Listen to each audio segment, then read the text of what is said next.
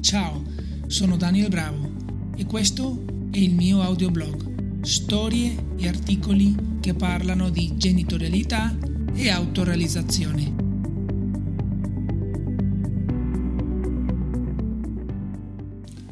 Episodio numero 13. L'amore incondizionato del bambino è una questione di sopravvivenza. Tratto dal capitolo numero 2 del libro Ti vedo figlio? Esperienze di un padre con la verità. La quintessenza dell'essere genitori è comprendere come cresciamo e ci sviluppiamo da bambini nella relazione con i nostri genitori. Esiste un'incommensurabile vulnerabilità dell'essere che spinge amorevolmente il bambino a seguire interamente il percorso del genitore, senza giudizio non capiremo mai completamente alcune cose nella vita. Questo cieco impegno del bambino nei confronti della figura genitoriale è sbalorditivo, è davvero disarmante, ha una bellezza incondizionata che sfido possa essere trovata altrove. È la resa della vita stessa. Perché la vita dovrebbe farlo? Tuttavia ha scelto questo modo il minimo che possiamo fare è alzare il nostro sguardo sull'immensità delle sue implicazioni, immergendoci seriamente insieme. Essendo i nostri genitori la prima relazione che scopriamo nella vita, diventano anche il nostro percorso per connetterci con il mondo e con la realtà. Ci crescono nel nome della vita. Questa è la prima cosa che noi genitori dobbiamo capire. I bambini appartengono alla vita stessa, non sono nostri, così come noi non siamo una proprietà dei nostri genitori. Sia le antiche tradizioni che la psicologia moderna riconoscono quanto siano determinanti i primi anni di vita vissuti con i genitori, quando siamo adulti. Le ricerche sul cervello hanno contribuito immensamente negli ultimi due decenni, aiutandoci a capire da una prospettiva neurobiologica come lo sviluppo del cervello determini i nostri primi anni di vita e viceversa.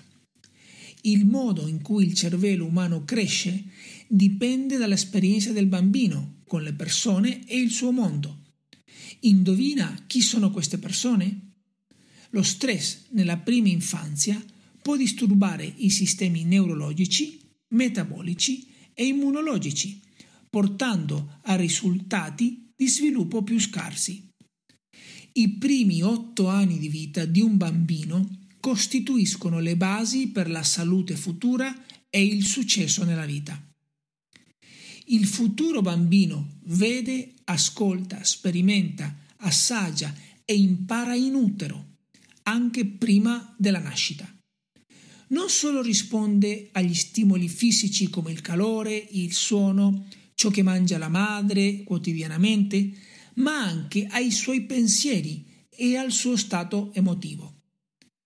Per la prima volta in decenni di autoindagine e ricerca spirituale, sento persone provenienti dal mondo della scienza abbracciare il fenomeno della coscienza come qualcosa che non è prodotto dal cervello, che emerge in un momento particolare dello sviluppo del cervello, ma invece insieme alla vita stessa.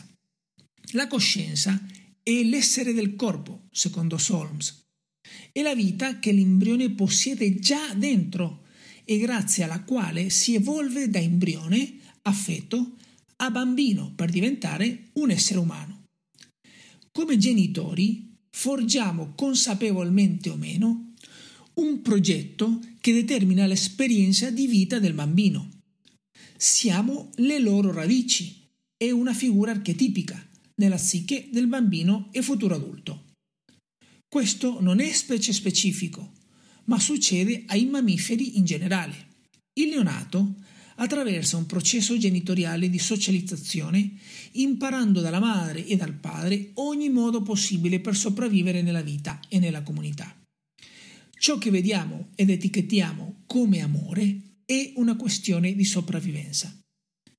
Come genitore, probabilmente sei stato in qualche situazione in cui tuo figlio, immerso nel suo mondo, sembrava di non prestare attenzione a te, quando ecco che, all'improvviso, ti ha risposto e ti ha fatto capire di averti ascoltato e scrutato attentamente tutto il tempo.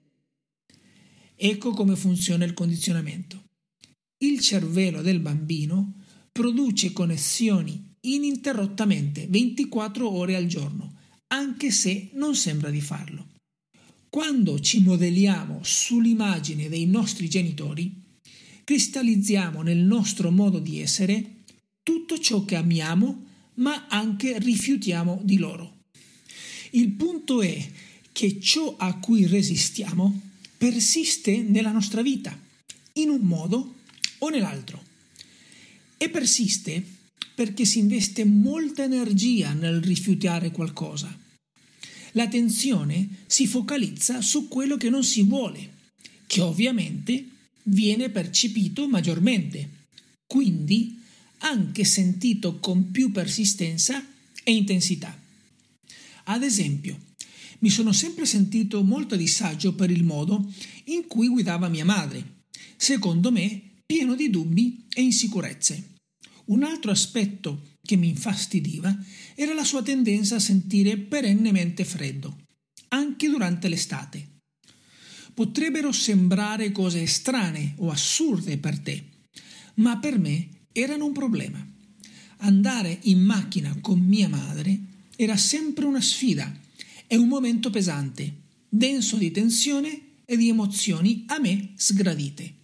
Nonostante i suoi discorsi sul sentire freddo fossero razionalmente leciti, per me il sentirli era esasperante. Indovina un po', in un mondo con più di 7 miliardi di persone, la mia compagna ha rivelato avere gli stessi identici tratti in questi due aspetti. E non solo. È semplicemente una coincidenza senza rilevanza? Non penso proprio. Per niente. Ricordiamoci il nostro amore da bambini risponde alle leggi dell'evoluzione tramite la selezione naturale, che grazie al modellamento dei genitori ci spinge nella sfida della sopravvivenza. Episodio numero 13. L'amore incondizionato del bambino è una questione di sopravvivenza. Tratto dal capitolo numero 2 del libro Ti vedo figlio?